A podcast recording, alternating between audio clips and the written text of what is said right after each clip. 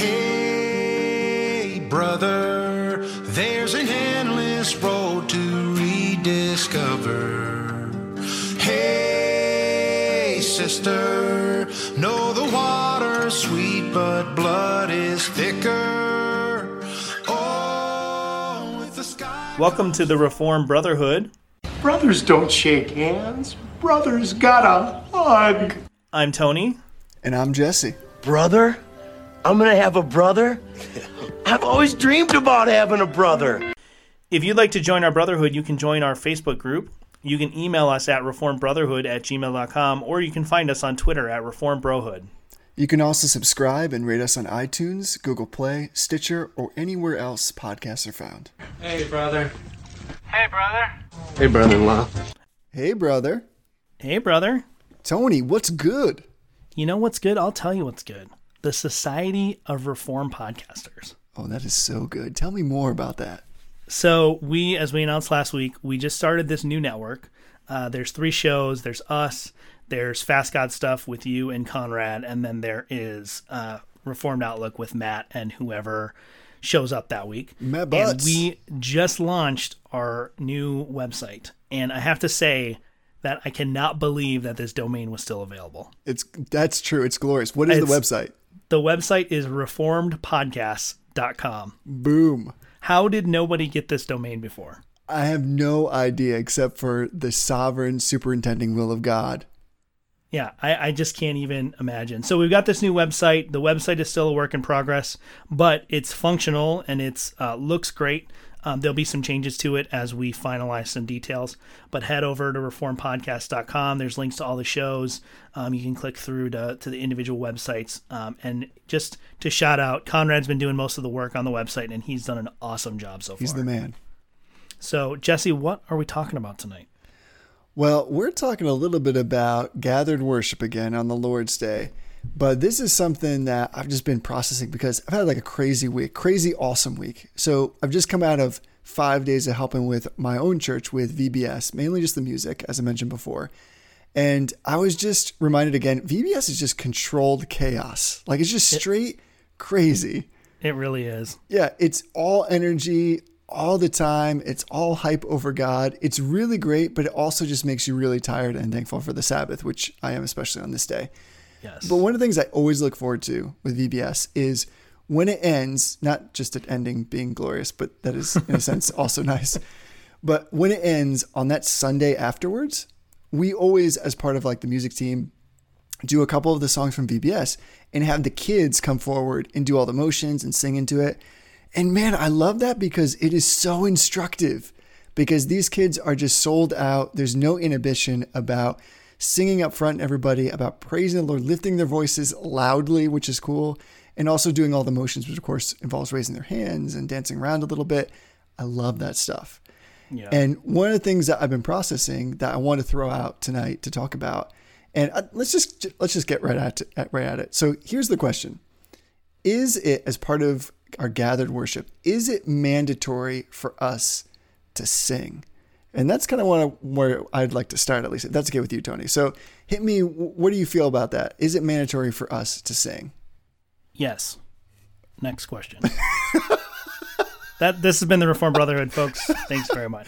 Honor Now, I'll, I'll. I'll elaborate a little bit more on that. So, um, I think by both example in the Scripture, um, particularly in the Old Testament, um, I mean we have an entire book of Psalms that is the songbook of the church in the Old Testament, in the Old Covenant period. Factually correct. Um, but then also by prescription in the New Testament, we have commands to sing. So um, there's Colossians three sixteen and a, a parallel statement in Ephesians that says, "Let the word of Christ dwell in you richly, teaching and admonishing one another in all wisdom, singing psalms and hymns and spiritual songs with thankfulness in your hearts." So I have a follow up question for you. All right, hit me. So what psalms are you teaching these kids to have hand motions to? Oh, that is a good question. So, uh, that's a really good question. Actually, I would say that um, It's a the lot of the music imprecatory that we were- psalms, right? What's that? I said it's the imprecatory psalms that you're teaching them hand motions to, right? yes, that is the VBS theme of this year. It was exactly that. Imprecation, yes. Yeah, actually, somebody should do that. Has somebody done that yet? Imprecatory psalms with hand motions. Yes. I feel like those might be like PG thirteen hand motions. that because like dashing babies on rocks and stuff probably is not a friendly VBS topic. But you know what? That would be some really great hand motions. Like people would be into that because it's like very demonstrative. So that would be actually pretty awesome, probably. That's true. That's So true. we didn't touch a lot of those, but there were, you know, a lot of the stuff that we sang was had strong fidelity with the scriptures, pulling a lot of just just straight out of the Bible, and it was great to see the kids get excited about this. And kind of to that point, before we get back to whatever brilliant stuff you were saying, I'm always impressed because like the energy they show, especially toward the end of the week. It's one thing to say like, well, not all these kids understand what they're singing. That may in fact be true for some kids, especially the younger ones. But there are some that definitely understand what's going on here, and they're stoked about it. And that's again, that's that's instructive for me. Um, but I, I've totally derailed this conversation. So No, uh, back to what you were saying. Well, I think um, you know, trying to tie in with that VBS theme is one thing that you don't see with kids is kids who are embarrassed to sing. True. I've never met a kid who like a kid like a like a uh, school age kid that's embarrassed to sing, and it makes me wonder like at what stage of development do we suddenly learn to be embarrassed to sing? Because it seems like most adults, especially adult men, have this sort of like fear or embarrassment of singing. And I don't, I don't know where that comes from. I mean, maybe it's because that we finally hear our own voices long enough to realize we're terrible singers or something like that. But I know some people that are fine singers that are still still have this sort of weird embarrassment or like fear of singing in public. Yeah, for sure. I mean, that's a good point because, again, that's something that I've been wrestling with. And it seems like once, if, if you become self aware and you realize my voice is awesome, then you have a penchant for singing. And if you realize the opposite, then you're like, I'm just to kind of kind of keep it chill. And so the, the question I'm struggling with is if the scripture makes singing, especially in gathered worship, we're kind of putting it into a, a narrow circumstance. If that is mandated, if that is necessary, then my fear is that maybe we're not doing that well or as good as we ought to. There are some commands, if they're on par. So, for instance, if obeying your parents, if serving the Lord, if giving of tithes and offerings, if those are all necessary, if those are all really well prescribed in the scriptures, which they are, when you come to singing, there is also so much that the Lord makes clear that the call to worship is from Him. But some, in some way, we're we're really quick to say, well, that's like a matter of preference. And my preference is not Yeah. to sing or I don't sing really well. So I'm just going to kind of be quiet and be very stoic during the time. So again, this goes back to is that appropriate? Yeah, and I don't think it is. I mean, that's that's kind of something you know. Ashley and I used to go to a church in Massachusetts, and we um, there were some kids in the youth group that we were working with that were like really kind of trying to say this lovingly, but like they were problem children. Like they were constantly causing trouble. They were constantly not paying attention. And you could really tell that like they were only at church in any regard because their parents were making them. And, you know, just kind of like reasoning out and trying to think through like, well, why why is that? Like what what about this? We have two parents that are seemingly Christian um, who are active in the life of the church, their kids don't seem to care about the church, and that's that's kind of a, a unique situation. And I so I started observing the family when I noticed his dad dad stands during worship with his hands folded very quietly. He doesn't sing. And now I don't want to say like that caused his children's problem, Right. But like there's a level of of almost like rebelliousness in that that I don't think people realize is that we are commanded in Scripture to sing, and so if we choose not to, then we're we're either saying to God, I know that you told me to do this, but I don't want to. Right. I'm not good at singing or I'm embarrassed or whatever. Or we're saying like, God, you don't have the authority to even ask me to do that. Or even worse, like maybe God didn't ever say that. And then what do you do with I mean, I don't know what you do with with passages like the Colossians passage I just read where it says sing sing to one another sing sp- psalms and hymns and spiritual songs whatever whatever that complex of word means it can't mean less than sing because it's i mean it's pretty explicit in the text. I mean we can we can argue different people argue about like well what are you singing? What are you supposed to be singing? What's the manner you're supposed to be singing? What style do you sing and all of those are i think legitimate questions in their proper order. But the the baseline is you have to sing of some in some way. And that's that's one of the ways that god commands us to praise him. And we don't get to say no. That man, that is spot on. And I'm not just saying that because you're my brother-in-law, but that you're you're hearing my heart on this because that's the tension that I'm kind of living in right now, and especially as trying to want to do well with the mantle the Lord has given me to lead people into worship through music. that's one of those hard things.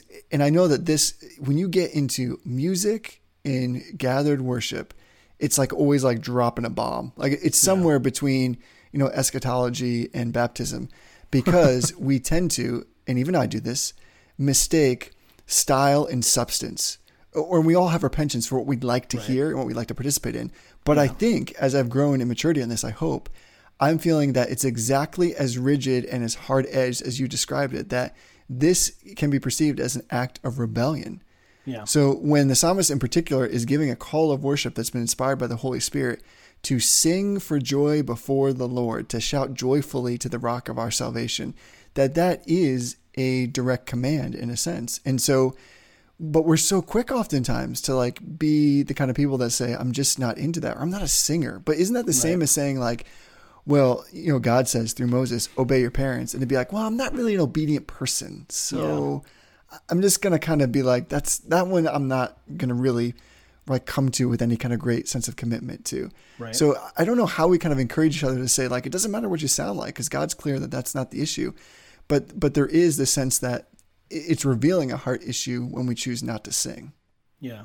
And I think I think some of what has caused that in the church is the movement in general from worship worship being the entire activity of the church. So that's the first thing. The movement from worship being everything that the church does, particularly on the Lord's Day when they're gathered. So the the shaking hands with people when you get there is part of worship, the fellowship aspect, the passing of the offering plate, the reading of the scripture, the sermon, all of that in, is uh, is worship. Coffee. Moving from that to being like the 15 minutes that we sing and some hymns, like that's worship. So there's that. But I think the movement of it being what we offer to God because he's worthy of it to being what God gives us an emotional experience. So if if if worship, singing worship, if if musical worship is about me and my my experience and what I get from it, then if I'm not a singer and I don't get anything from it, then why do it? And so that's that's the shift is like, well, I come to church in order to be fed. I come to church in order to get something from God. And so I'm going to get that the way that works for me. So I think that like the first step in sort of a robust understanding and a movement back towards singing in the church has to be sort of a uh, so as we so often run into on this show is it has to be a theological foundation that gets gets repaired.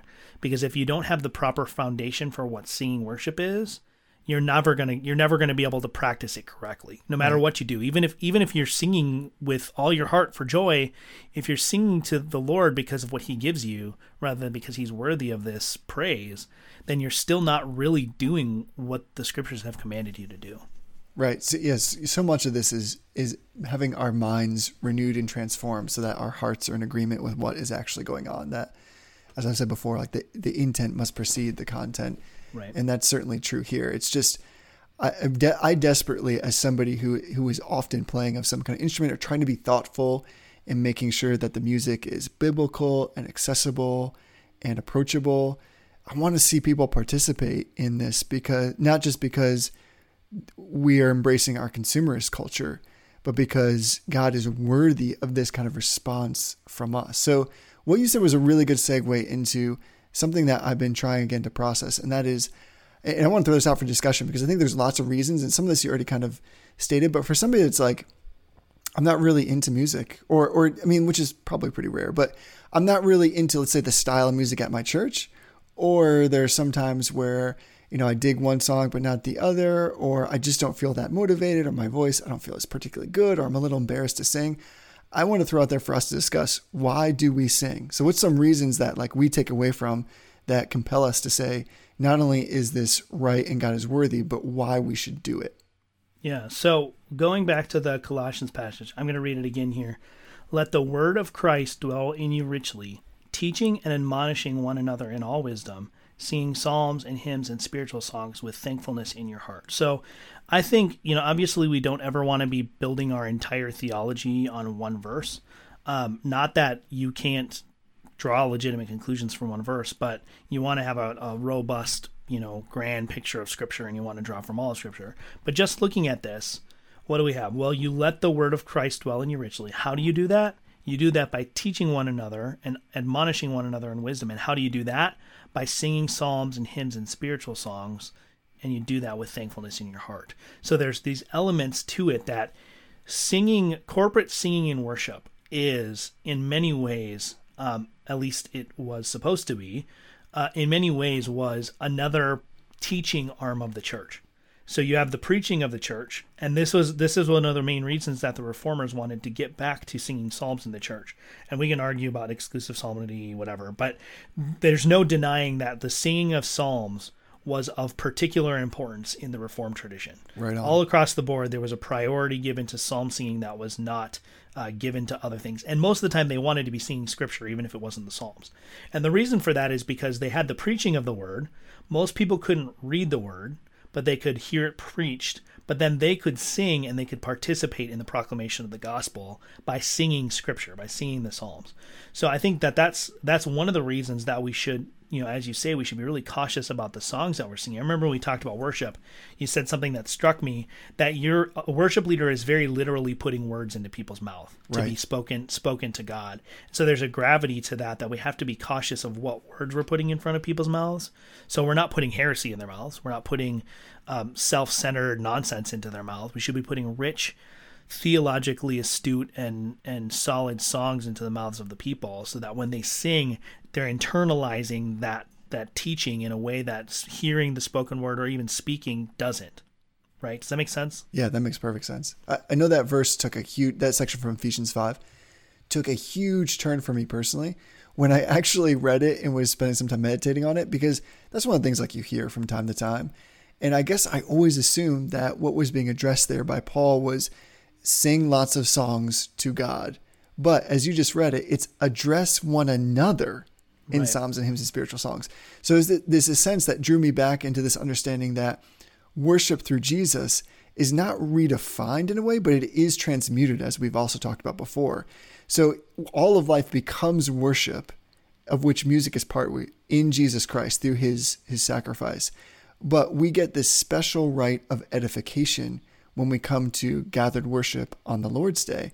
And singing helps us teach and be taught. So it's basically like the I always like to think of it honestly is the sermon that we preach to ourselves in our own voice.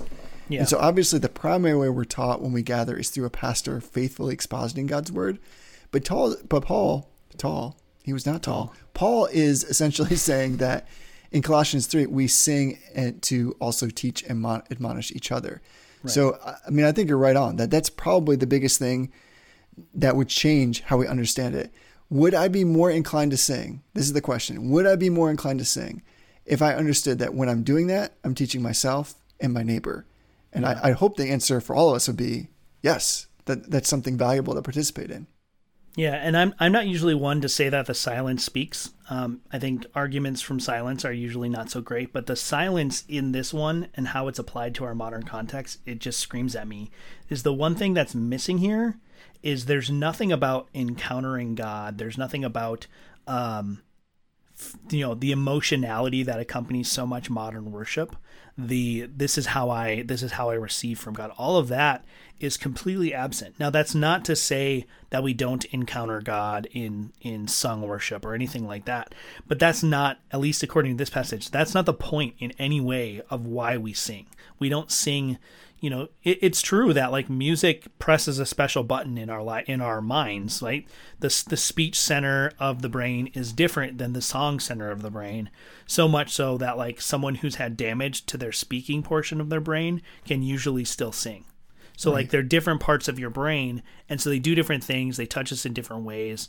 Um, that's why a lot of times it's helpful if you need to memorize something to set it to song because it, it gets into your brain a different way but that that fact that like songs are more emotional or they touch us in a special way all those things that modern worship leaders point to to like emphasize why singing is important the bible says nothing about that Right. so that doesn't mean it's false it just means that's not that's not what the holy spirit thought was important enough to tell us Right. um, so we have to take all that with a grain of salt and recognize that like the reason that God commands us to sing is not because that's a special way that he meets with us or not because um, you know because our emotions are more engaged when we're singing or all of this stuff it's because he wants us to teach and admonish one another in psalms hymns and spiritual songs And like that's a real like there's a gravity to that. I think that is, like, is. really really important. And it goes back to the VBS thing, right? Why why I mean I've been in, involved in a couple VBSs and I know the ones that we did, we never talked about like why are we doing things the way we are? And I don't know if, if you guys did. But the reason if you read some of like the literature of people who develop VBS curriculum, the reason they include songs is because of the teaching element of songs because it helps the kids memorize facts and things about Jesus and that helps them move towards a confession of faith because they know the facts of the faith and so then they can they can apply those facts to their lives and appropriate them into their hearts. So I mean the teaching element of it is all the way through. Yeah, which uh, I'm, I'm always impressed when, well, not this impressed is the wrong word from what I'm about to say, but I'm always not surprised when like psychology catches up to where God has been all along in terms of Right. how He's designed us and what He's commanded us to be eh, or to do. And singing is one of those things. So just like you said, singing definitely helps us remember God's word. And we've already spoken about Colossians 3:16 in terms of letting the word of Christ dwell richly in us through the things that we sing. So there is I think at this day and age it's beyond doubt that music has a strong effect on the brain and that every culture has songs like rhymes to help children learn the alphabet or numbers or other lists. And even as adults, we're limited in our ability to memorize a series or to hold them in our mind unless we use some kind of mnemonic devices or patterns. Right. And the most powerful of those are rhyme, meter, and song. So this is why I think it's brilliant that God would say, You ought to sing to me and about me and for me, because that just reinforces and builds that stuff in our minds. I was just talking to a good friend the other day who was telling me that her daughter remembers all of the presidents of the United States because of a song that she learned in elementary school. Or I have like mm-hmm. another friend who went to seminary and the way that he learned the Greek alphabet was to like the tune of uh, Joyful Joyful or some some other hymn. And that's why it's it's like firmly cemented. So God has given us this wonderful tool. And it's almost as like we're saying, I don't want to put that in my tool belt. Uh, I'm just not interested. Right. Uh, it's just really short sighted. So it's really a great gift, even though we think, well, it's, it's corny or kitsch to sing like in public, in a group or in crowd, because that, that's like an old thing that people did. Like, no, no this is timeless. Singing is our eternal contemporary. It's something that God has given us as a device to help us make sure the word dwells richly in us. So I'm worried like we give up that gift. We just pass it by. Yeah, and I mean, how many more?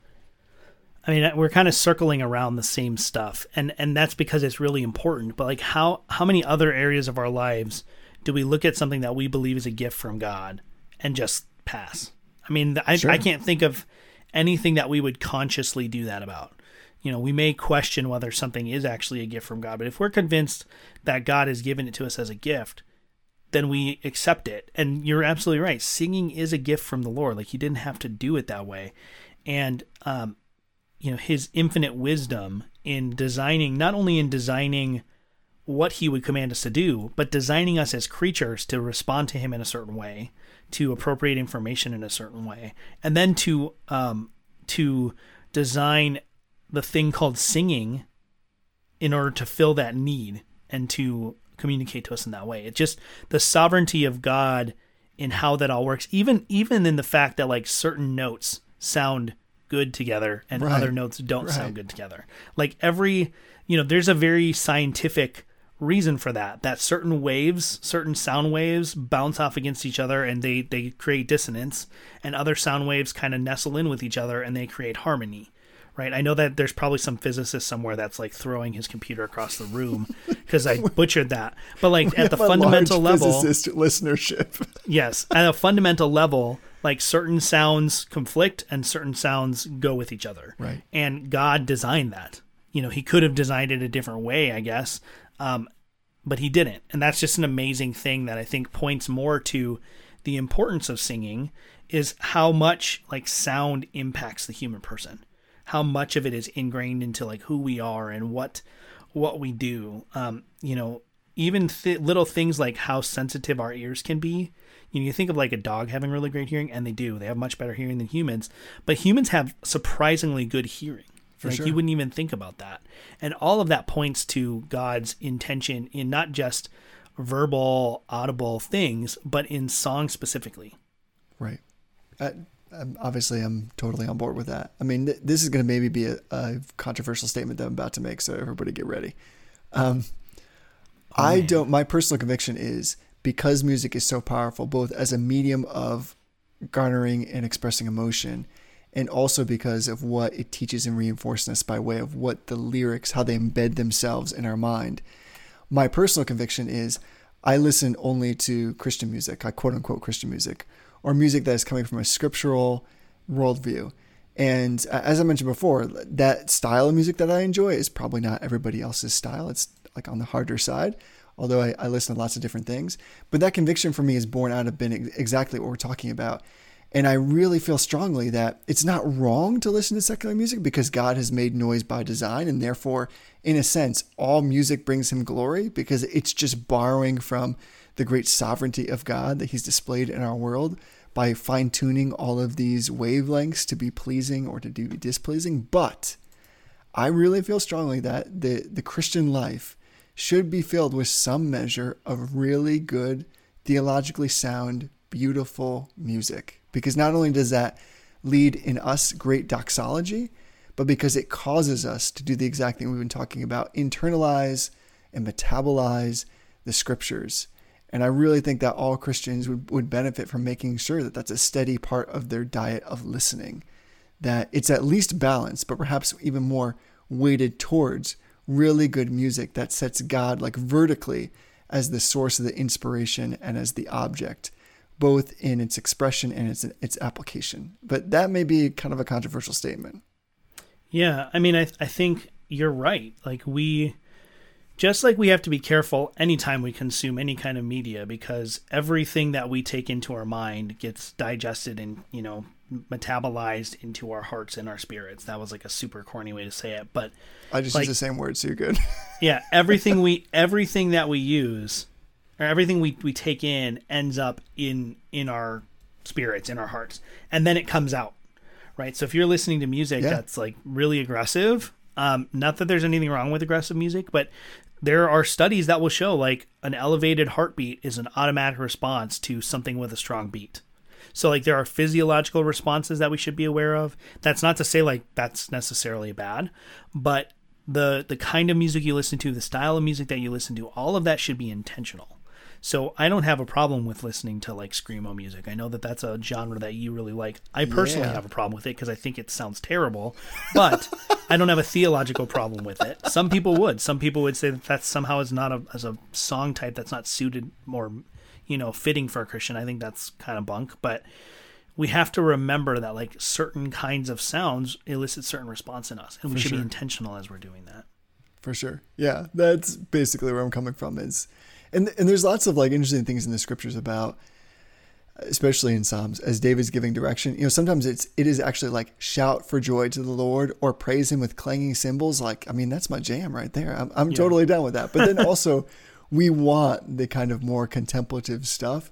And this is where again we sometimes get caught up in the difference between style and substance. And that's just just always a debate. One of the things i want to kind of pick up on that you said was when we have this conversation generally, not necessarily you and I, but kind of on a larger basis, there is always this division between like where emotion or emotionalism comes in. And I think, well, you can tell me, but I, I think what we're both saying is that, you know, like emotionalism is basically pursuing feelings as an end to themselves. It's not necessarily wanting to feel something with with no regard for how that feeling is produced or its ultimate purpose. And in contrast, like when we come to worship on the Lord's Day and we realize that singing helps express or engage our emotions, what we're saying, I think, or at least what I'm saying, let me say this, is it's meant to express that um, a response to who God is and what He's done. So, vibrant singing, in my opinion, enables us to combine truth about God seamlessly with a passion for Him. So, it's doctrine and devotion, not the podcast per se, but it's it's both of those things. It's it's mind and heart. So, like, I mean, is that fair for you? Like, how, how, do you, I guess, when somebody says, like, well, what is the proper place for emotions in singing on the Lord's Day? How do you yeah. answer that question? Well, I mean, I think you have to be careful because, like, we can very quickly slide into, like, Stoic and Platonic philo- like philosophical ideas that have influenced our culture, where, like, sort of like a dispassionate discourse is the ideal and like our emotions are subservient to our our reasoning right. right? So plato had the the um the concept of the, the the chariot right? There was the one horse that was like your passions. There was one that was like your appetites, and then there was your reason was like the chariot driver who's keeping him under check. And we can very quickly slide into that, especially I think in the reform tradition. We very much want to be like, well, we think, and we, you know, we maybe feel once in a while we feel something, but like we, we only feel something if we thought about it really hard. That's but that like should be a bumper sticker. yeah, we, we- in the Reformed tradition, we think and we don't feel. But I mean, we have to remember that like God created emotions. They're not they're not a result of fault. They're messed up because of the fall, but they're not a result of the fall in themselves.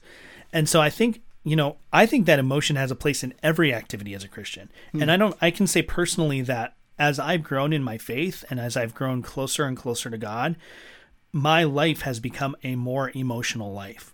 And that's not just um like this is a silly example, but like I cry at movies more.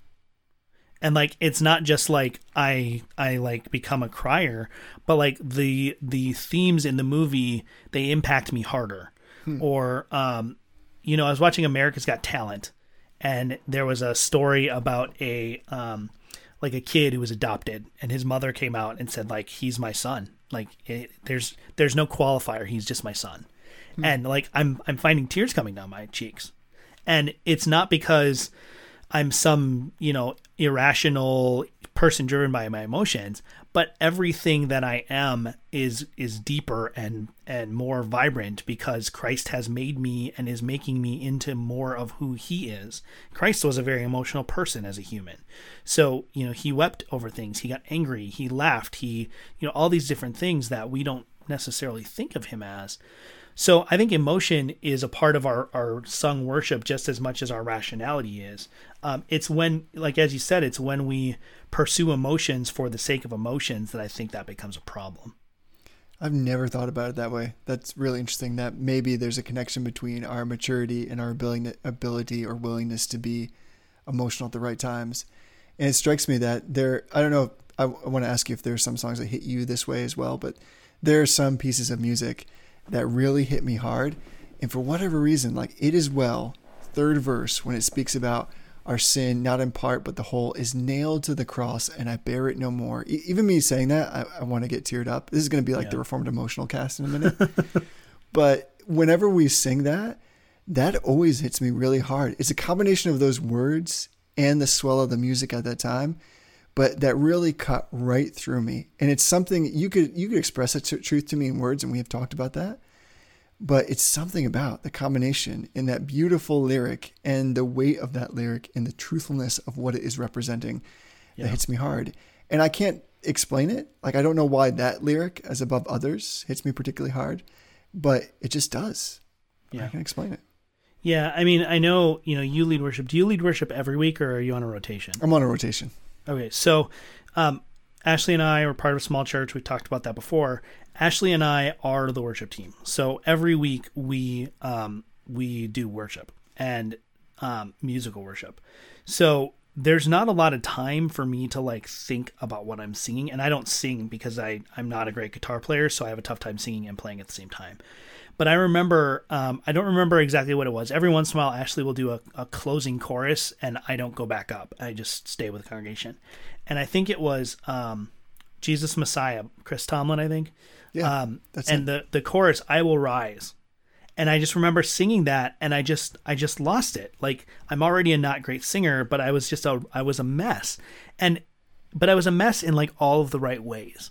It wasn't you know this right. emotional. I've disconnected my rationality. It was like I was drawn into the song to contemplate the reality of Christ rising on my behalf and me following in his train and all of that all that comes with that. And it it brought me to tears. And i can't say i mean I, I, there's been times where like i've put down a the, like a systematic theology book to wipe away tears. Or i've been listening to a podcast and somebody says something just the right way that expresses theological truth that i feel tears forming but it doesn't ever happen as much as it does with songs. Or and for me, mu- like movies, good storytelling does it too, but especially song, it just touches that spot in a way that other things don't. And I know we said earlier that that's not the reason God tells us to sing, but isn't it great that God has built into us that as well? He's given us that grace that even though that's not the point, it's still an added benefit. Yes.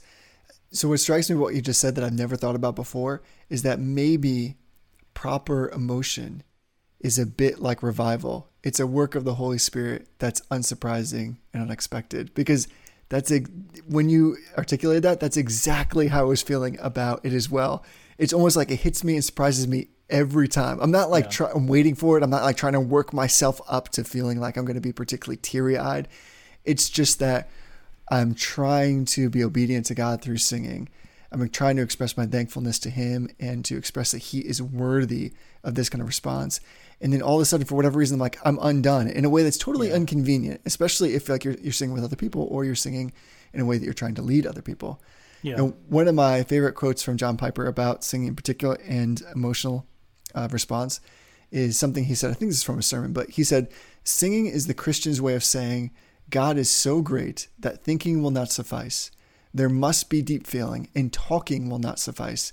There must be singing. And Yeah. that kind of hits me right where I'm at because I know that, especially in our modern context, there's a lot of emotionalism, a lot of charged sense of emotional response that's trying to be built into singing so that there's some sensibility that this this service is going well. I mean, I think a lot of times we respond, even as well-intentioned Christians, we're trying to get a sense either immediately or in ex, ex post facto. How good was the service? Did God show up? Was there the, the presence of God uh, in the service? And we usually take that by measuring the pulse of well, what was the musical response like? Yeah. Did a lot of people raise their hands? Was there people? Were the people standing? Did people seem into it? And I get why we tend to go there, but again, I love the Reformed tradition. Kind of kind of pulls us back a little bit. Um, I, again, I do think we need to make a bumper sticker for the "We only feel something if we thought about it first. That was, Yeah. that was so good. Yeah, and I mean, I think um, we have to be aware of ourselves.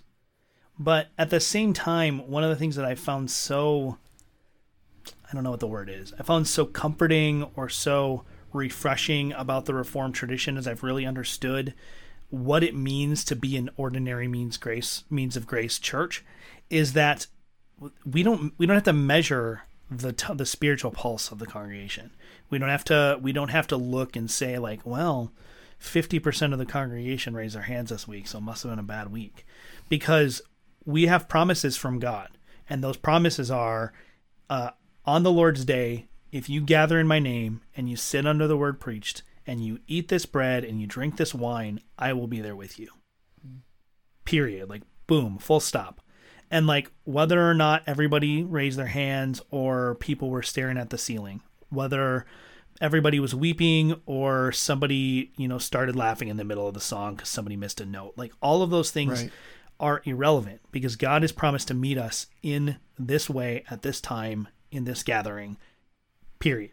And like to me there's something so beautiful about that because we don't have to rely on our own ability to for me like I'll, i pinched a nerve in the middle of a song today playing guitar and my thumb went numb like completely numb and it was a Such a song with a lot of thing. a lot of barcode chords barcodes a lot of bar chords and like halfway through the song my hands stopped working like what do you do with that Yeah.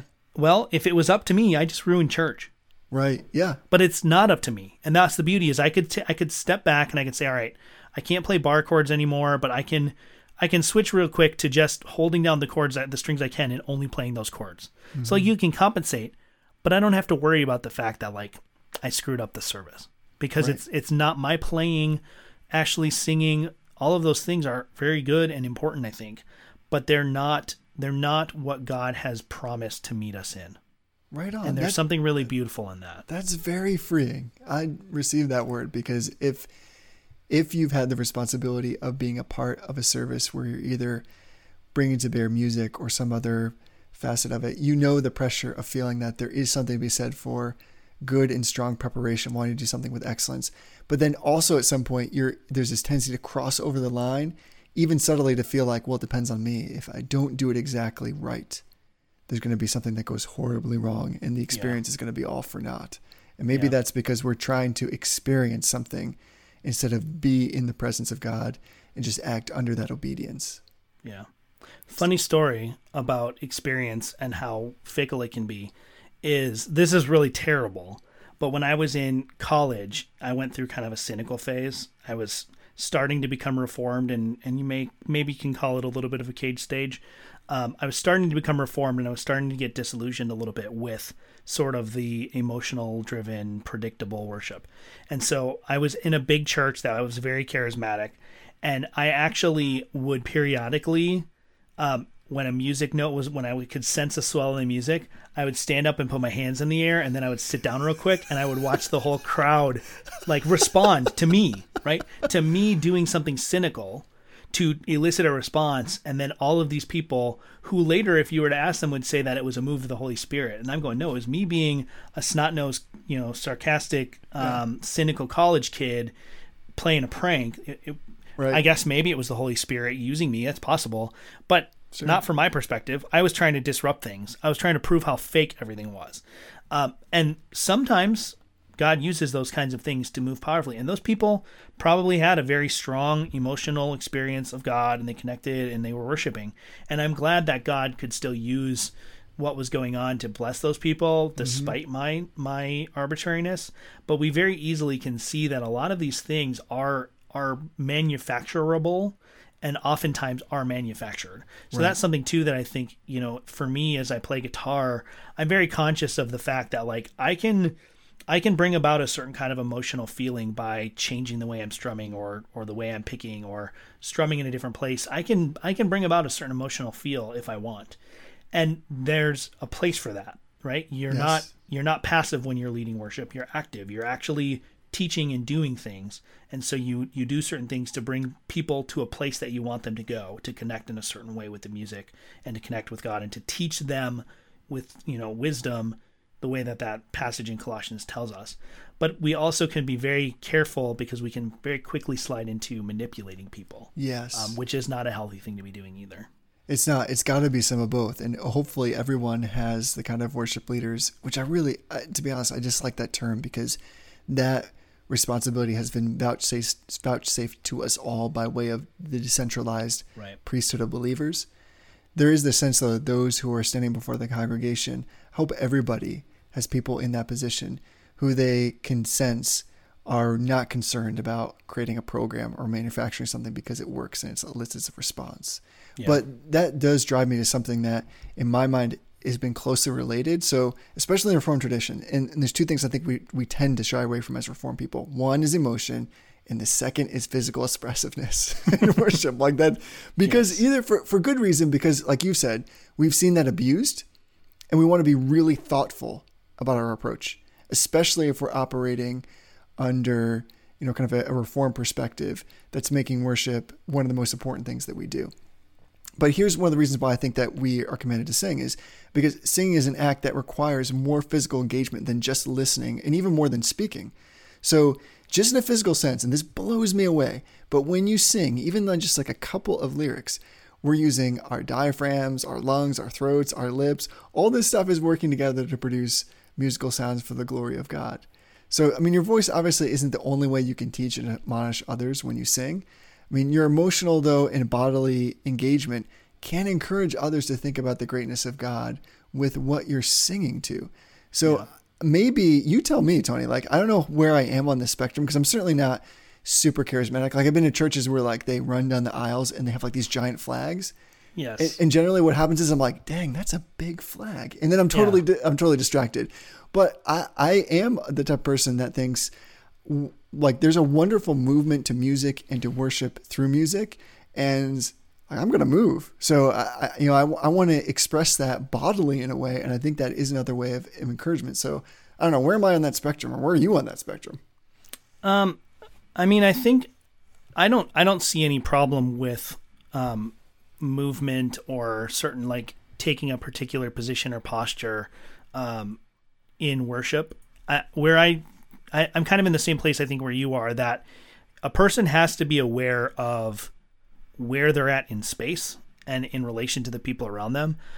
we used to have this prayer worship gathering in college. I'm talking about my college years a lot for some reason tonight. But I remember um, we were doing communion, which it wasn't a church. We probably shouldn't have been doing communion, but we were. And I was walking down to take communion, and this girl like took her arm and I said I say that she did like a praise karate chop because she like shot her arm out to the side and like chopped me right in the throat. and Throat chopped you. she throat chopped me right in the middle of worship and she didn't even notice that was the weird thing but she was in a totally inappropriate place to be th- flailing her arm not that there's ever an Yeah. appropriate place to be flailing your arms around but she completely destroyed my I hate this term, but like my worship experience. She took all of my attention off of God and all of my attention went immediately to like I can't breathe.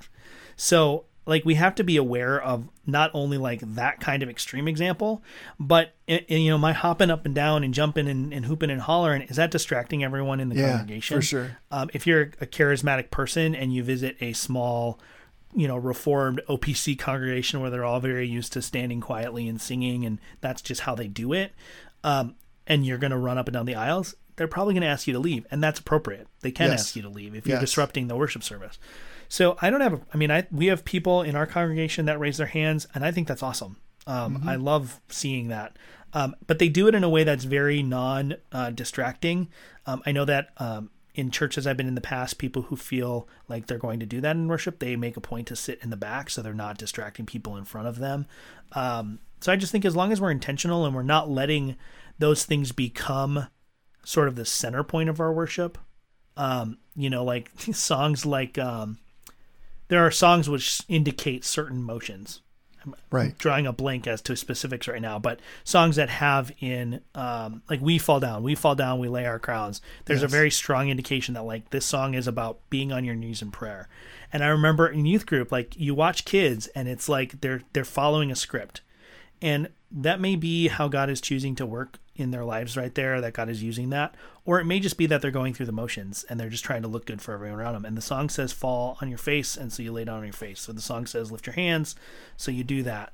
Um, so just like I think like anything else that we do, we have to be aware of the fact that our natural inclination is to make everything about ourselves Right. and we have to take every action that we're engaging in and think is this about me or is it actually about god is lifting my hands something i do that makes me feel really super spiritual and gives me sort of a worship high or is it something that i legitimately think is blessing the lord with my activity or blessing those around me by what i'm doing with my body Right, because the music shouldn't be a master over us. We shouldn't be its slaves.